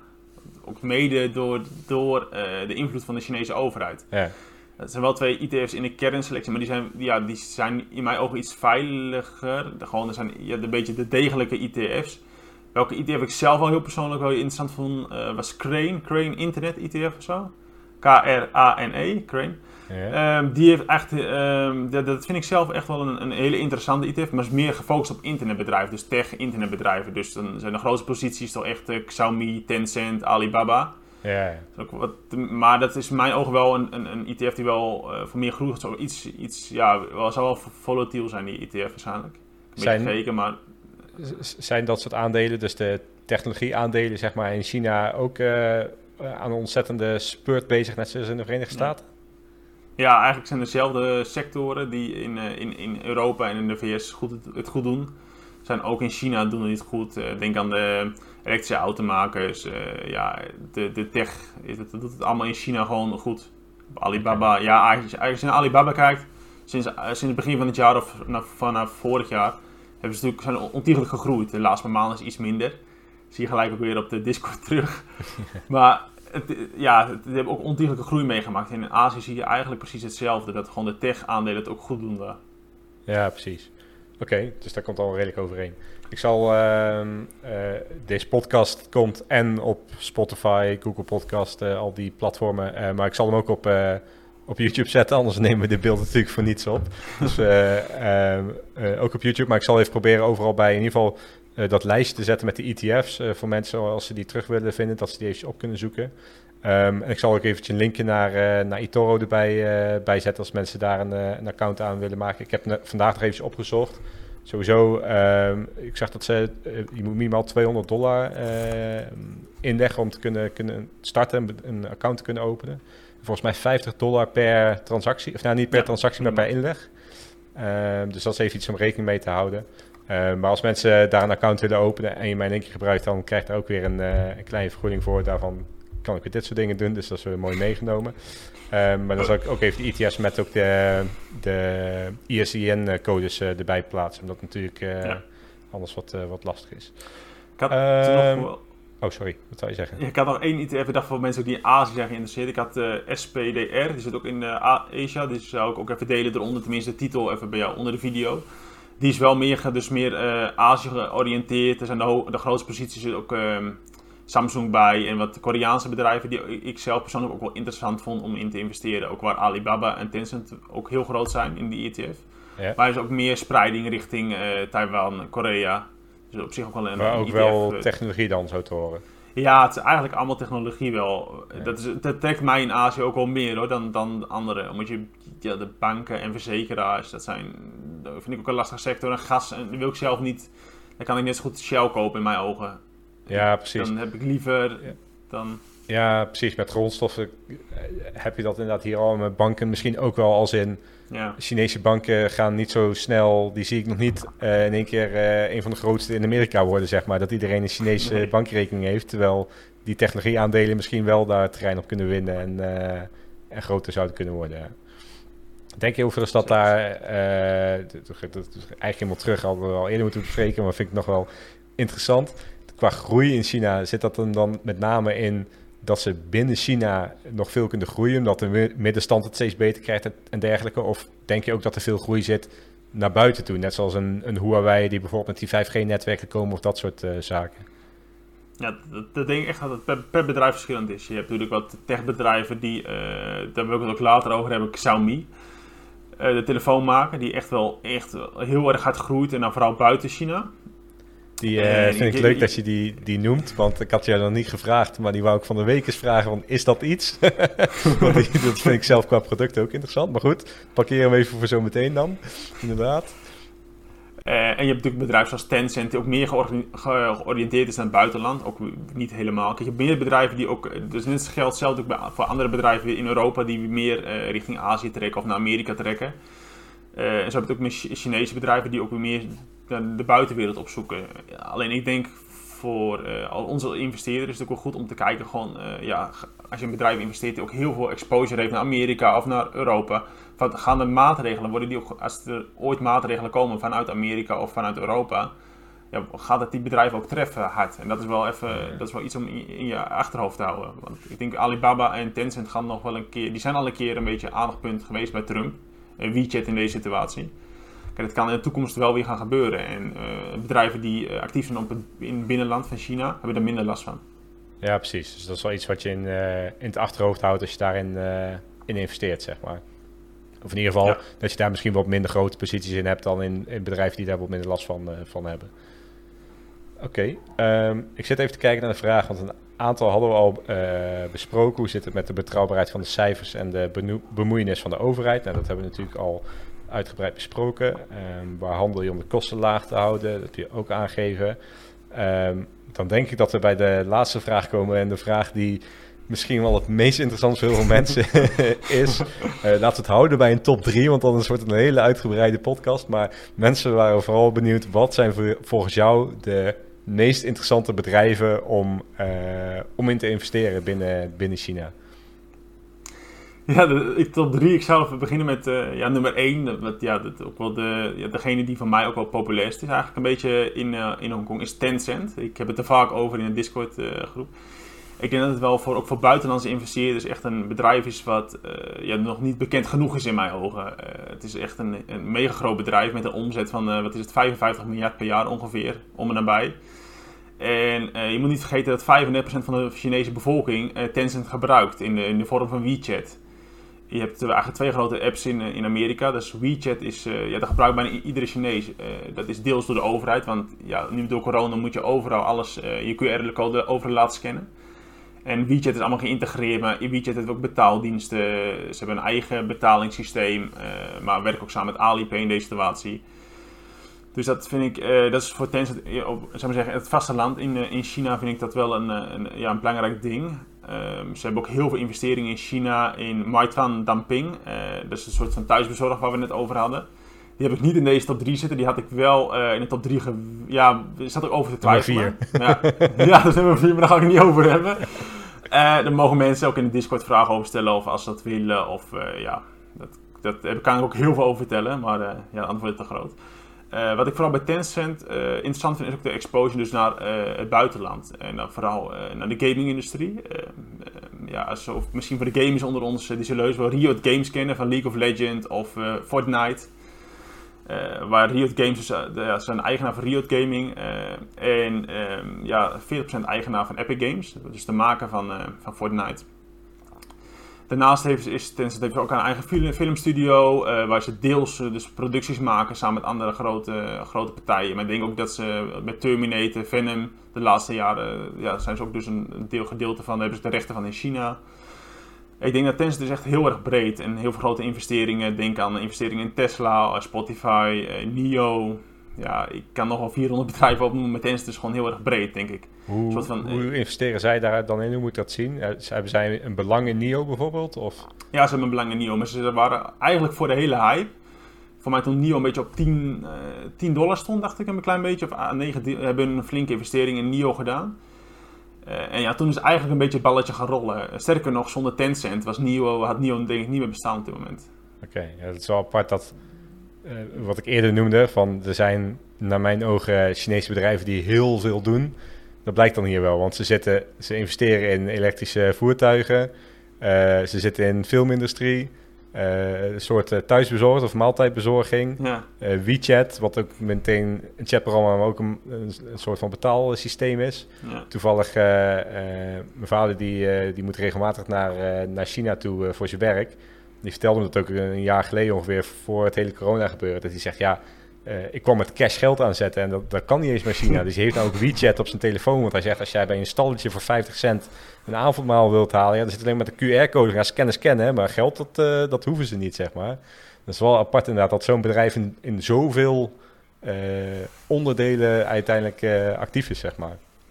Ja, zeker interessant. Je moet ook niet vergeten dat eigenlijk China heeft eigenlijk van het contante geld zijn ze eigenlijk bijna gelijk overgestapt naar het digitale geld, maar zeggen. Ze kennen eigenlijk creditcardmaatschappijen en banken zijn daar een stuk minder populair ook. Dus wij hebben wel die, uh, wij maken eigenlijk die overstap langzamerhand. En dan hebben we eigenlijk dat stukje bankwezen, creditcard, uh, een beetje overgeslagen. Daarom natuurlijk Alipay niet zo populair is in China. Er gaan zoveel transacties overheen, veel meer dan de banken uh, dan zou je, eigenlijk zou je in Nederland moeten voorstellen dat Philips uh, 90% van al onze transacties zou doen binnen Nederland. Zo moet je het eigenlijk even voorstellen hoe het dus in China is. Waar dus een, een techbedrijf dus bijna alle transacties in China doet. Ja, dat maakt het misschien ook wel, wel meteen ook wel weer wat lastiger om... Dat is een heel groot verschil met, met Amerika en Europa, zeg maar. En hoe beoordeel je zo, dan zo'n bedrijf qua waardering, zeg maar. Ja, als er zoveel sectoren actief zijn, dat is toch wel een andere manier van benaderen dan inderdaad een... Uh, een Heineken waarbij je kijkt uh, hoeveel bieren ze gedronken. Bij wijze van spreken. Dat is wel een andere manier van, uh, van, van, naar de cijfers kijken, ja. Ja, zeker weten. Ik denk dat ook wel, dat is ook wel ondertussen... Uh, ik, zou, oh ja, ik kan nog wel van een leuk dingetje denken. Een groot verschil tussen Alibaba en Tencent. Die vraag komt ook wel vaak naar voren. Wat is nou Tencent en wat is nou Alibaba? Tencent is natuurlijk meer, die focust zich dus meer op de, op de gaming-industrie, laat maar zeggen. En dat is heel breed in deze situatie. En Alibaba dus meer op de e-commerce, dus een beetje Amazon-achtige type. Dus dat is meer waar hun uh, focus liggen. En ja, ondertussen zijn het altijd gewoon grote investeringsmaatschappijen, om zo te zeggen. Ze investeren in heel veel start-ups, maar ze investeren ook heel veel buitenlands, in buitenlandse bedrijven. Zoals Tencent ook in Afterpay heeft geïnvesteerd, een flink bedrag wat ook wel uh, bijzonder is. En ja, in heel veel betaaldiensten, dat is, grote investeringen. Oké, interessant. Dat ook al wel anders in denk, denk dan andere, andere bedrijven hier in de westerse wereld. Dat ze zich niet alleen maar richten op wat ze zelf doen, maar ook inderdaad belangen hebben in andere, in andere bedrijven. Uh, met, met welk idee doen ze dat? Heb je enig idee? Is dat gewoon puur om een, uiteindelijk hun eigen waarde groter te maken? Of zit daar misschien ook weer dat stukje waar we het eerder over hadden achter van meer invloed krijgen in de hele wereld? Dat, nu hebben we het natuurlijk meer over bedrijven die wat groter zijn en wat minder misschien staatsinvloed hebben. Hoewel Alibaba, Tencent, ik heb geen idee hoe groot uh, de, uh, de, Chinese staat daarin uh, is. Maar wat denk je dat, dat daarachter zit, die investeringen?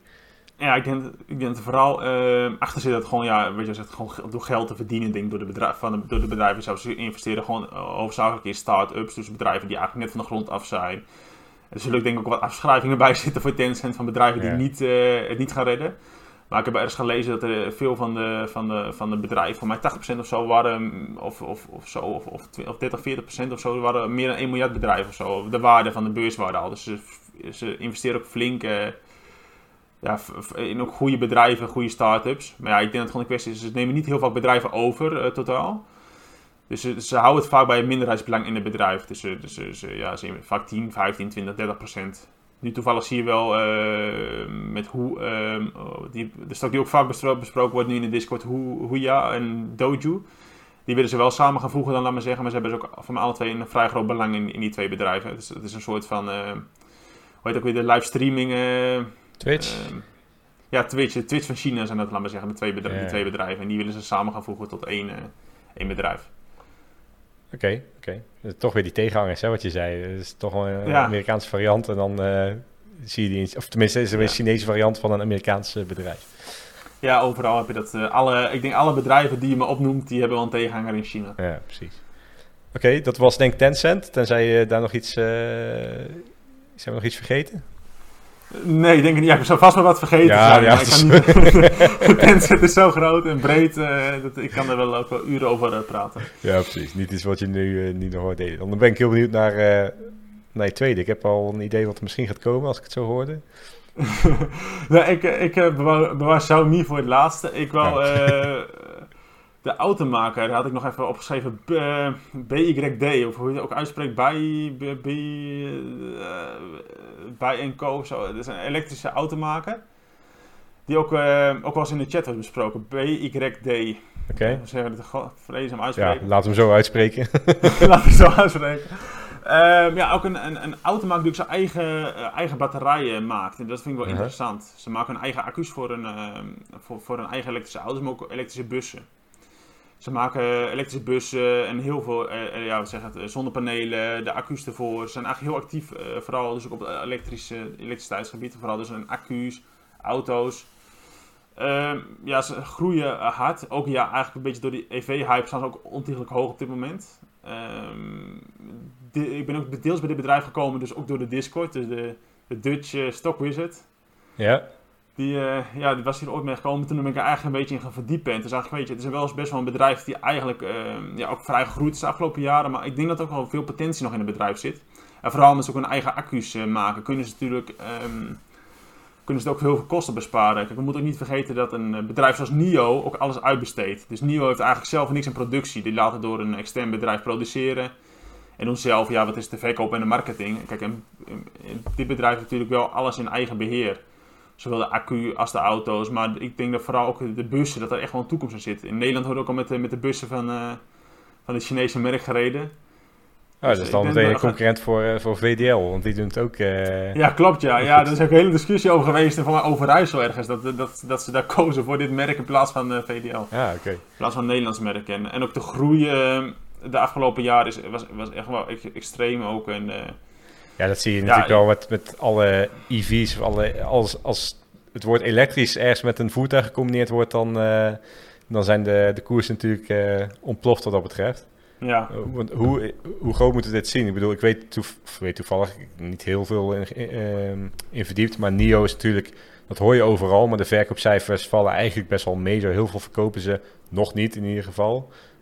Hoe zit dat met dit bedrijf? Zij, hoe groot zijn ze? Ja, dus voor, voor de elektrische auto's in China op dit moment is het een beetje, een beetje hetzelfde cijfers. Ik denk dat alle EV-carmakers zitten allemaal een beetje rond dezelfde aantallen qua, qua eh, auto's. Eh, ze hebben nog wel ook gewoon de normale auto, eh, dus die verkopen ze ook nog gewoon. Ehm, alleen ja, dus je ziet wel dat de, ook de EV, dus de verkoop van elektrische auto's ook gewoon erg stijgt eh, bij hun. Alleen ik, ik, ik denk zelf ook wel dat het interessant is, eh, ze hebben wel twee... twee verschillende bedrijven. Dus je hebt dus, eh, eh, dus het bedrijf wat de auto maakt. Je hebt het bedrijf dus wat de overkoepelende organisatie... eh, de, sorry, wat het bedrijf wat de auto's maakt en het bedrijf wat de accu's maakt. En de technieken erachter. Ehm, dus dan moet je wel even op letten als je geïnteresseerd bent in een bedrijf. Eh, het bedrijf, het, overkoepelende organisatie, ehm, beheert ook 50% van het andere bedrijf. Dus het is wel even goed om dat, om dat even in je achterhoofd te houden. Maar hun, de ene is toch meer eh, de techniek achter de accu's en dat soort dingen. De andere is natuurlijk meer met de autobouw bezig. Dus met het, met, met het bouwen van auto's, bussen. Maar ook he- hebben heel veel elektrische... Ze zijn ook met elektrische tru- trucks bezig. Dus vrachtwagens en, eh, en andere dingen. Maar de groei is ook wel is goed. Alleen ja, de, de autogroei in Amerika... Kijk, ik vind de cijfers nog steeds wel gewoon laag. Als je kijkt naar NIO... Weet je, je praat over een verkoop van is het 20.000 auto's per jaar of zo. zoiets, is ja. het 20, 25. Dus ik vind eigenlijk ja, natuurlijk de beurswaarde nog steeds belachelijk hoog. Ja. Nou, kan, ja, eh, kan je zien wat ze, wat, wat ze verkopen aan, aan auto's. Voor mij draait de Toyota het op een dag als het niet meer is. Ja, precies. Dus dat is misschien ook wel een goede footnote van interessant, maar redelijk hoog gewaardeerd. Maar dat geldt denk ik voor Ja. vrijwel alle EV-aandelen op dit Ja. moment. Van ja, als je daarin gaat instappen, eh, ja, het kan nog steeds een stuk groter worden, want het is natuurlijk een projectie op de aankomende jaren dat hè, EV's steeds groter gaan worden. Maar hou wel in het achterhoofd ten opzichte van de de verkoop op dit moment is de koers eigenlijk niet te verantwoorden. Uh, maar wil niet zeggen dat het niet, ja, geen goede investering zou kunnen zijn. Alleen wel bepaalde achtzaamheid dan in, uh, in het achterhoofd houden. Ja, zeker weten. Ik denk vooral voor de toekomst. Je ziet toch gewoon de omzetgroei van, van, van het bedrijf. Uh, ja, dat, dat het gewoon de omzetgroei gewoon goed is. De gross profit is goed en ook weer gestegen afgelopen kwartaal. Dus het, het ziet er qua cijfers goed uit. Alleen ja, het is gewoon, ja, is zijn echte koersen te verantwoorden voor wat ze verkopen of wat, echt de, ja, wat de inkomsten zijn? Ja, dat, dat zet ik mijn vraagtekens bij. Maar ja, dat zet ik ook bij, uh, bij meerdere bedrijven. Dat, dat, dat ja, blijven gewoon houden, denk ik. Ja, ook bij een Apple. Of ik bedoel, het zit niet alleen in China natuurlijk. Uh, ja, dat is ja. Wordt die in, ja, uh, in Hongkong verhandeld, dit aandeel? Of ook in uh, Ja, wordt in Hongkong gehandeld. wordt in Hongkong onder twee tickets verhandeld. Maar wordt ook in de beurs van Frankfurt. Dat is trouwens ook wel een mooie. Ik heb niet ook uh, veel Chinese aandelen of in Hongkong. Wordt ook uh, of door de OTC aangeboden bij de OTC-market of in Frankfurt of zo. Dus dat is ook wel iets om in, in je achterhoofd te houden. Deze aandelen is ook vaak wel op meerdere beurzen terug te vinden. Misschien een beetje kosten. Nu weet ik dat Frankfurt ook wel prijzig is volgens mij. 7,50 uit mijn hoofd. Ja, dat weet ik ze niet. Volgens mij is Frankfurt inderdaad wel wat duurder. Maar dat zal ongetwijfeld dan komen omdat ze wat meer exotische eh, aandelen dan daar, uh, ja. daarvan. Maar inderdaad wel goed om, om dat te vergelijken. Als je ergens in wil investeren, kijk even op welke, welke beurs het beschikbaar is. En kijk dan ook goed naar het volume, denk ik. Uh, dat je ja, zeker weten. niet een van de aandelen hebt wat heel weinig ja. verhandeld wordt daar. Zeker weten. Ja, deze, alle twee de aandelen ook los te verkrijgen. Bij Itor hebben ze wel alle twee gewoon los. Uh, dus uh, even goed kijken welke je wil hebben natuurlijk van de twee. Ja. Maar daar kan ik altijd nog even... Ik kan, als je vragen erover hebt, kan je altijd in de Discord die vraag stellen of, uh, ja, of onder de video. Channel, Channel Azië. Daarom. Azië is het kanaal in Discord waar we de vragen naartoe, naartoe kunnen. Voor de mensen die overigens luisteren, ik zal de video zal ik ook een link onder plaatsen. Ik weet niet of dat bij Spotify en dergelijke kan, maar je hoort misschien af en toe nu Discord. Als je denkt, wat is in godsnaam Discord? Dat is het chatprogramma wat we gebruiken. Er zitten, nou, ik geloof 2200 man of zo in. Niet iedereen actief hoor, maar wel, ja, ik denk uh, zeker wel uh, een man of uh, 200 of zo die minstens één keer per week actief is. Um, en daar hebben we dus ook zo'n kanaal over Azië.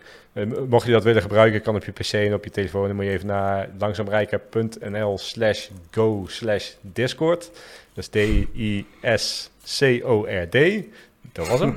uh, en dan kun je daar uh, gebruik maken. Maar dat is misschien wel, ja, soms hoor ik wel eens van mensen van, oh, ik volg je al maanden, maar ik wist helemaal niet dat, dat Discord er was. Die we noemen misschien niet zo vaak, maar dat is wel goed om te weten. Um, dan ben ik uh, tot slot, dus één grote verrassing, wat dan jouw derde aandeel gaat worden. ja, ik had het natuurlijk al eerder gezegd, Xiaomi is dat. Ja, ik denk in mijn ogen echt een heel interessant bedrijf. Ook, uh, ja, ook, weet, waar ook de beurs, de koers ook weer heel hoog staat. Toevallig ook, uh, als we even vandaag erbij pakken, toevallig weer vandaag 5% gestegen. Oei. Ik had het nog met wat leden van Discord erover vandaag. Dus voor mij stonden we op all-time high vandaag. Maar hij heeft ook, is gewoon, hij heeft ook een omzet van uh, gewoon 29 miljard per jaar op jaarbasis. En uh, heeft gewoon een, uh, een goede winst ook uh, als je kijkt. En je merkt gewoon dat vooral de, de export naar Europa en andere landen is gewoon, dat neemt heel erg toe. En dat is voor mij heel interessant. kijk, de markt in, in, in China is, is, is gewoon heel vol. Ook met, met aanbieders van telefoon en toestellen. Dus ik, voor, voor, voor dit soort apparaturen is toch de markt denk ik buiten China wel interessant. Vooral door het wegvallen van Huawei deels. Ja. Huawei valt in Europa en Amerika gewoon helemaal weg. En ik denk dat Xiaomi, als ze geen rare dingen doen, uh, dat gaat wel kunnen opvullen deels. Uh, het is wel een vrij nieuw bedrijf, dus vanaf 2010 pas. Uh, in Europa zul je veel, de, alleen de smartphones aan het begin zien. Want ze zijn eigenlijk pas sinds anderhalf jaar echt actief in, in Europa. en in Nederland. Dus voor mij net een shop geopend in Rotterdam. Ja, ik heb er iets over gehoord, ja. Ja, dus dat is echt wel. Eh, maar ze beginnen. Ze hebben echt een heel breed scala aan producten. Dat, is, dat gaat, begint bij smartphones, maar dan praat je over robotstofzuigers, eh, smartwatches, elektrische fietsen, elektrische steppen, tv's. ja, van alles. ook veel een eigen productie ook wel, of samenwerkingen met. Dus dat is echt wel interessant. En ook als je in Europa zijn ze in sommige landen namelijk al de grootste.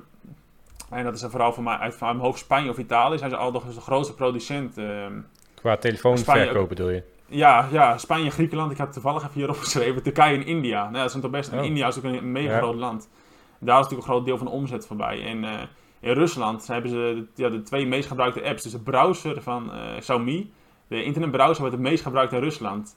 En uh, Mi Music is een app, dat wordt ook dus, is het grootste in Rusland en Indonesië. Dus er wordt daar meer gebruikt dan een Spotify. Of, dus je moet voorstellen dat het, het zijn allemaal natuurlijk voor ons vrij onbekende bedrijven. Maar in deze landen zijn ze natuurlijk uh, zijn ze groot. En je, je ziet gewoon dat de, de groei in Europa is, was dit jaar meer dan 107% vergeleken met vorig jaar, ja. het laatste kwartaal. Ik heb toevallig uh, 2,5 jaar ongeveer in een, uh, ik zal geen merken noemen, maar in een, een, een winkel gewerkt waar we telefoons verkopen.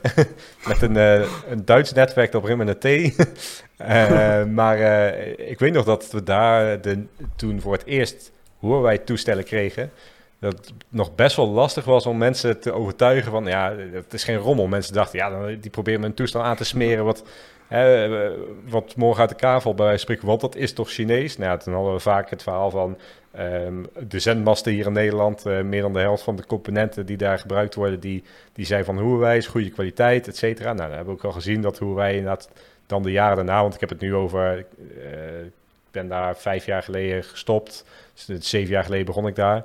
Uh, toen hebben we in die tussentijd, zeg maar, hoe wij best wel groot zien worden. En ook inderdaad, uh, achteraf was het een mooi bedrijf geweest. Behalve dan het feit dat ze nu min of meer teruggefloten worden. Hè, vanwege uh, ja, ja, misschien spionage vanuit China en zo. Hoe, hoe zie je dat dan bij Xiaomi? Je zegt, ze kunnen dat gat opvullen. Ben je niet bang dat zoiets dan ook met een Xiaomi zou kunnen gebeuren? Ja, natuurlijk een beetje gedeelde met, uh, met ja, Huawei, Huawei liep eigenlijk een beetje voor op de 5G-techniek. En dat is natuurlijk deels gekomen door overheidssteun. En dat is om, om eerlijk te zijn. Dus, en kijk, Xiaomi is er niet echt mee bezig. Xiaomi is echt bericht puur op de consumentenproducten. En ik denk dat het niet... Kijk, en voor, kijk, als we heel eerlijk zijn, komt elk toestel die in je handen hebt, komt uit China. Dus ja, er zit wel een, een plakketje Apple op. Maar ja, uiteindelijk wordt het gewoon door de fabriek Foxconn gemaakt in China. Waar... Waar de arbeidsomstandigheden een paar jaar geleden ook niet uh, de beste waren. Maar, dus ja, ik denk niet dat uh, Xiaomi er heel veel last van gaat krijgen. Ik denk Xiaomi juist wel, uh, het, het, mooie van Xiaomi is dat ze zouden maximaal voor mij 5 tot 8 procent een marge op een toestel. Dus de toestels die in de winkels liggen, ja, dat kan natuurlijk in Nederland iets anders zijn. Maar naar de Chinese markt of in, in, ja, de markt in India, ze houden maar 5 tot 8% marge op het toestel. Dus echt winstmarge. Dus dat is echt heel laag. Kijk, ik, met Apple durf ik het getal denk ik nog ineens te noemen. en uh, ja, maar dat geldt ook voor Samsung natuurlijk. Maar de, de, de, de percentage, is heel klein. Dus het is eigenlijk voor de hardware die je krijgt, uh, is het heel weinig geld. En dat, dat is wel iets misschien, ja, wat natuurlijk voor Nederlanders sowieso interessant is. Uh, ik kan niet zeggen dat we gierig zijn, maar ik kwam toevallig vandaag nog in de chat en boven. Maar ik denk dat het wel heel interessant is, omdat ze natuurlijk heel veel hardware leveren uh, voor, uh, voor weinig geld en, en, kwalitatief gewoon een goede beeld is. Ze brengen wel ontiegelijk veel toestellen in uh, korte termijn uit. Dat is echt Mi Note, Mi, Mi T, Mi Lite, Mi X. dus dan moet je wel even goed, even goed zoeken maar wat, wat je wil. Yeah. Want de ene heeft een AMOLED-scherm of de andere LCD. Maar ja, dat, dat is natuurlijk... Als je, maar het mooie van Xiaomi is ook wel weer dat ze ook heel veel investeren ook. Uh, net zoals Tencent en Alibaba is het bedrijf zelf investeert ook in, uh, in uh, wat is het, Xpeng of Speng, hoe het wil zeggen, de andere ja. EV-maker.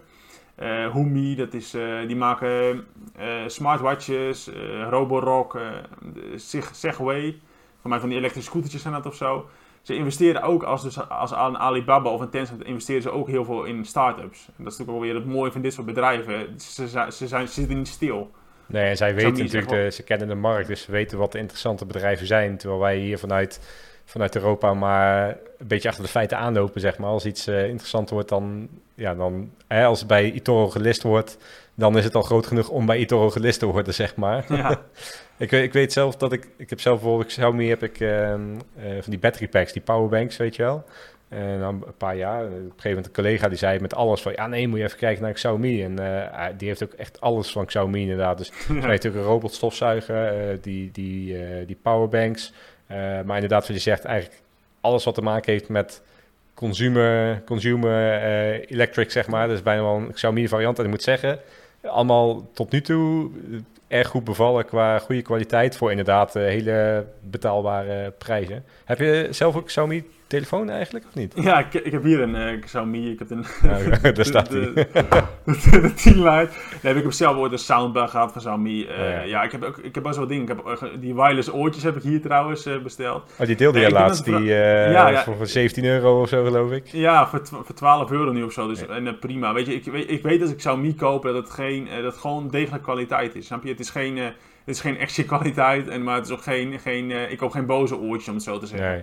Maar je weet gewoon dat je iets koopt. En ik denk dat er ook weer eh, heel veel groei voor Xiaomi in die, in, ook in die, in die eh, sma in smart home producten zit. Kijk, je merkt gewoon, een smart home, dat ga, ik denk dat persoonlijk dat ook nog wel populair gaat worden in Nederland ook. Het wordt al steeds populairder. Eh, de, de, lampen die ik hier ook van Xiaomi heb trouwens. de, de, kleurenlampen, maar je hebt ook ja, je hebt veel meer dingen. En hun brengen het toch voor een degelijke prijs. Kijk, een lamp kost voor Xiaomi 13 euro of zo, een smart lamp. Nu komen er overal wel, uh, bij die Action heb je ook liggen bij die Ikea, maar ik heb deze echt al twee jaar denk ik. En toen was het allemaal niet zo in. Dus ik denk, hun, oh, ze hebben ook wel een heel breed scala. En het werkt allemaal, allemaal met, een, met, met dezelfde app. Dat is wel weer een gevaarlijk puntje. Want ja, dan ga je via een Chinese app alles werken. Ja, dan ga je natuurlijk wel een discussie krijgen van, uh, ja, kijken de Chinezen niet mee? De Chinezen weten wanneer je thuis bent. ja, ja, ja. ja, zoiets. Maar ja, voor de rest, uh, ja, ik denk dat ze daar ook echt, echt wel een slag om kunnen maken. Omdat ze heel veel producten in eigen beheer hebben. Tenminste, het is niet allemaal eigen producten, maar een eigen label hangen ze eraan. Uh, kunnen ze ook heel veel mee combineren, denk ik. En ik denk dat Xiaomi ook dat wel uit gaan breiden in Europa, denk ik. Vooral de smart home. Oké, okay, oké. Best kansen, denk ik. Nou, tof. Ik uh, kijk even naar de klok. Volgens mij, uh, ik heb geen idee hoe laat we begonnen zijn. We zijn wel ongeveer een uur, uh, uur bezig. dus ik denk dat we, dat we gaan afronden.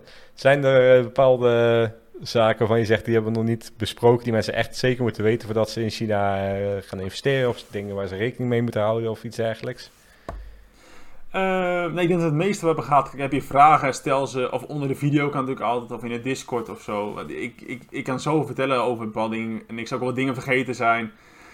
Of dingen net zeggen, ja, die, klop, die misschien net niet helemaal kloppen. Of, of zeggen, goh, ik wil nog iets meer hierover weten. Uh, ik kan niet altijd. Ik denk dat het meeste, het belangrijkste wordt verteld. Ik denk dat je vooral uh, belangrijk in je hoofd moet houden. Doe altijd goed onderzoek. Ja. Ook bij Chinese bedrijven in zoverre het kan. En kom je er niet uit uh, probeer met, kijk, kijk, vooral natuurlijk dat is wel lekker van de Discord, van uh, delen met andere mensen, daar kunnen we er samen naar kijken. Of ik ben ook al bereid om even te kijken van, kijk goed, uh, ja, waar, in welk bedrijf je belegt. Maar ik denk ja. dat er heel, ook heel veel kansen in Azië liggen, in China. En dat we er ook niet echt bang voor hoeven te zijn voor de bedrijven, dat heel veel fraude is, dat soort dingen. Nee, denk je soms ook gewoon, ik denk dat er echt mooie rendementen kunnen halen, ook in Azië en vooral China dan. Oké, okay, tof. Dankjewel voor het delen van al je, al je kennis. En wat je als einde, op het einde zei, is natuurlijk het meest belangrijke: doe altijd je eigen onderzoek. Dus het is ook zeker niet uh, de dingen die hier gezegd zijn, want het is geen, geen advies van koop dit of koop dat, maar gewoon eens een kijk van iemand die. Ja, je besteedt best wel veel tijd eraan om je om daarin te verdiepen. En ja, ik vond het in ieder geval super interessant. Ik heb weer wat meer geleerd. En ik durf wel bijna met zekerheid te zeggen dat ik toch eens wat meer naar China ga, ga kijken. Ik wil echt niet zeggen dat ik net zoals jou in één keer 70% van mijn vermogen in China ga, leggen, maar um, wel interessant om in de gaten te houden en, en dus wat mee, mee te doen. En hoe dat dan in mijn strategie past, ja, daar moet ik nog eens over na gaan denken. Hoe groot zoiets zou mogen zijn. Geldt misschien ook voor de mensen die hier kijken van onthoud altijd wat je doelstelling is geweest. Uh, eerder met pensioen bijvoorbeeld. Ja, hoe wil je dat behalen? Hoeveel rendement wil je ongeveer halen? En hoe past China daarin? Hoeveel risico wil je nemen? Et cetera. Maar goed, dat is iets wat iedereen uh, voor zichzelf moet, uh, moet doen natuurlijk. nogmaals, heel erg bedankt voor, voor al je, je wijsheid en, en het delen van, van de kennis. Ehm, wellicht dat we ooit in de toekomst nog eens bepaalde dingen kunnen uit, eruit kunnen halen. Die, als mensen dat interessant vinden, bepaalde onderwerpen. Um, mochten mensen nog vragen hebben, ga dus even naar uh, Discord. Um, daar hebben we dan het Azië-kanaal. Daar kun je het sowieso uh, vragen. Vincent herken je omdat hij moderator is binnen Discord. Uh, te herkennen aan het mooie Disney-logo. en, Nooit actief. Ja, precies. En, ehm, ja, en, en als je deze video op YouTube ziet, dan stel de vragen onder, onder de video. En dan probeer ik die bij, bij Vincent terug te krijgen om die manier te beantwoorden.